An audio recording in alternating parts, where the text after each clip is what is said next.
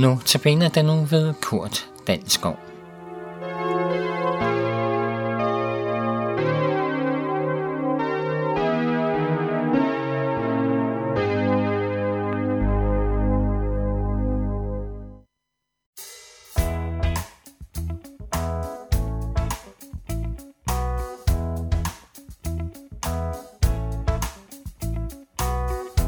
Ingen er så tryg i fare Som Guds lille børneskare. Fuglen er i skjul bag løbet Stjernen er højt over støvet. Baba da da da. Baba da da da. Baba da da da.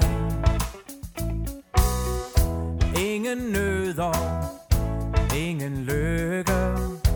Af hans favn os bort skal rykke.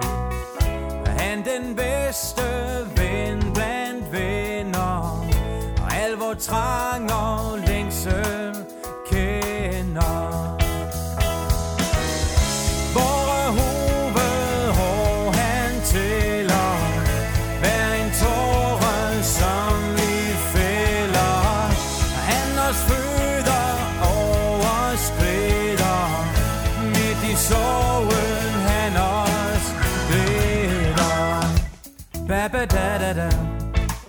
Baba da da da Baba da da da Om han tager om han giver samme fader, ja han dog bliver. Og hans mål er kun det ene, barnets sande vel at tjene. Baba da da da, baba da da da, baba da da da.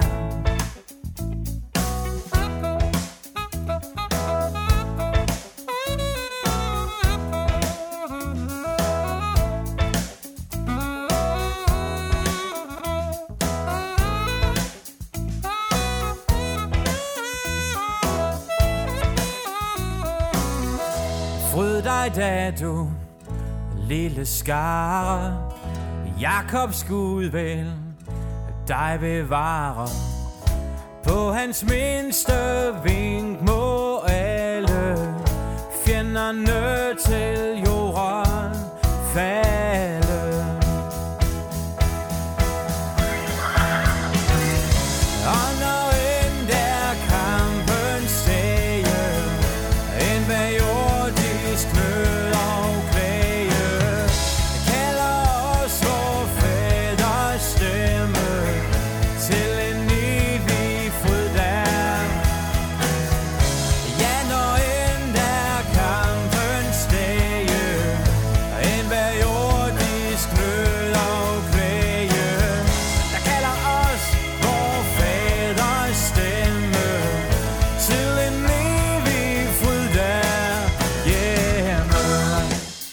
ba da da da Baba da da da Baba da da da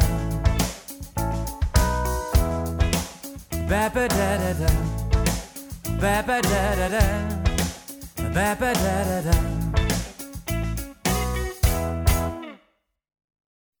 Vi hørte sangen Ingen er så tryg i fare.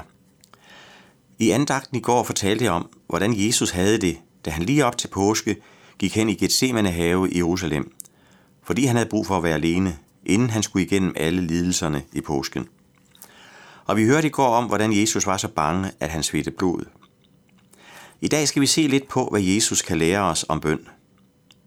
Grunden til, at Jesus gik hen i Gethsemane have, det var jo, at han ville koncentrere sig om bøn, inden stormen brød løs. Hvad kan vi lære af Jesu bøn? Det første, jeg vil pege på, det er, at når noget virkelig brænder på, så beder man. Man udøser sit hjerte for Gud, og det var jo det, Jesus gjorde.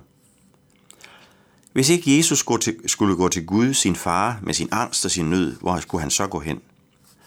Og sådan er det jo også for os. Når det virkelig brænder på, så ved vi godt, hvor vi skal gå hen. Også selvom vi måske er blevet noget sløve i bønden, så er det sådan, at når det virkelig brænder på, når vi virkelig kommer i nød, så beder vi til Gud. så råber vi til ham om hjælp.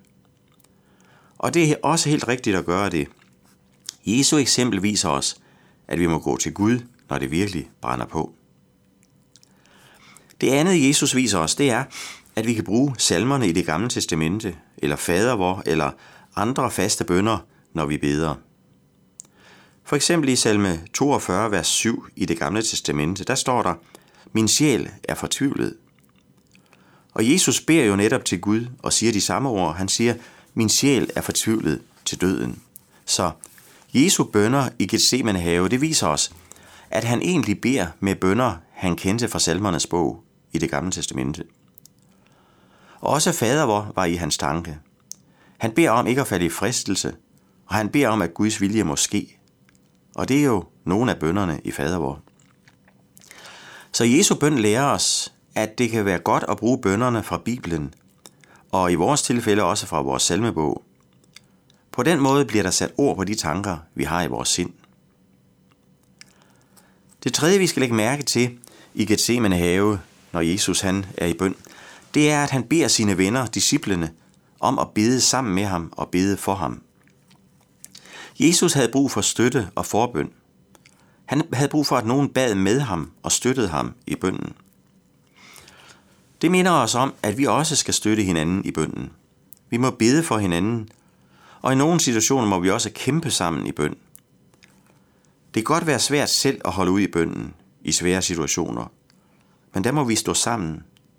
Og der må vi ikke gøre som disciplene, der faldt i søvn og svigtede deres ven, Jesus, da han havde allermest brug for det.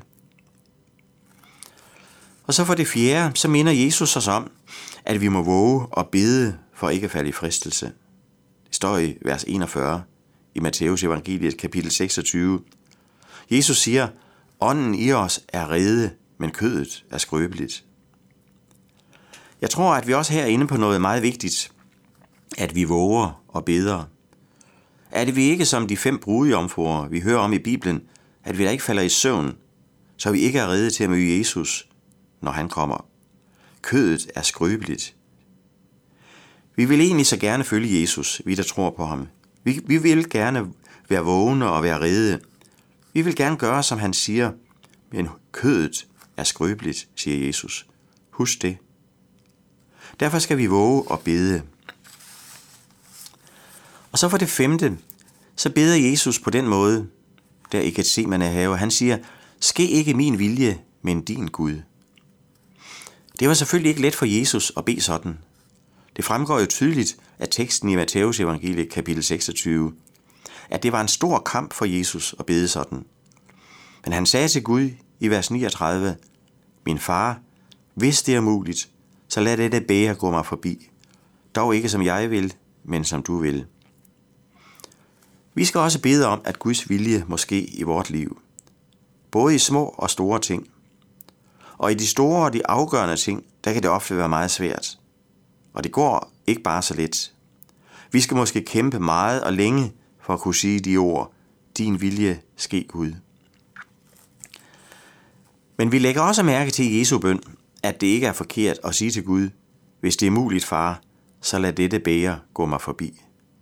Det er ikke forkert at sige til Gud, hvis jeg kan slippe for det her Gud, så beder jeg dig rigtig meget om det. Kære Gud, please, må jeg ikke godt blive fri. Det må vi gerne sige til Gud.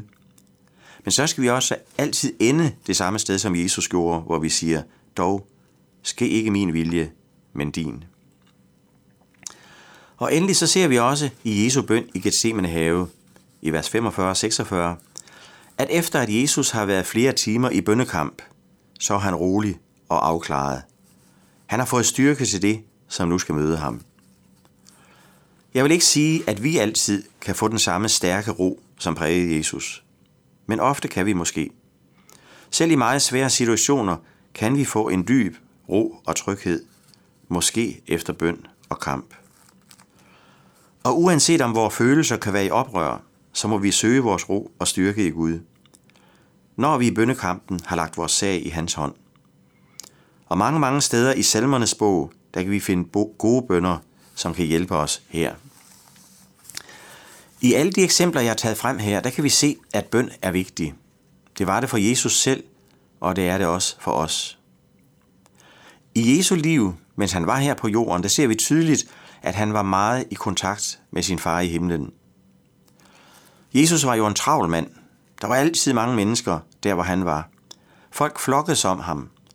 Og når Jesus var gået til en bestemt by, så valgfartede folk også til, til den by for at høre ham og se alle hans gode gerninger. Men alligevel så prioriterede Jesus at være stille i bøn til Gud.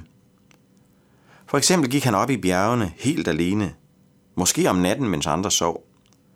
Og så fik han talt med sin far og fik tanket op til den travle og hektiske hverdag. Nu er vi, du og jeg, jo ikke Jesus. Vi er helt almindelige mennesker.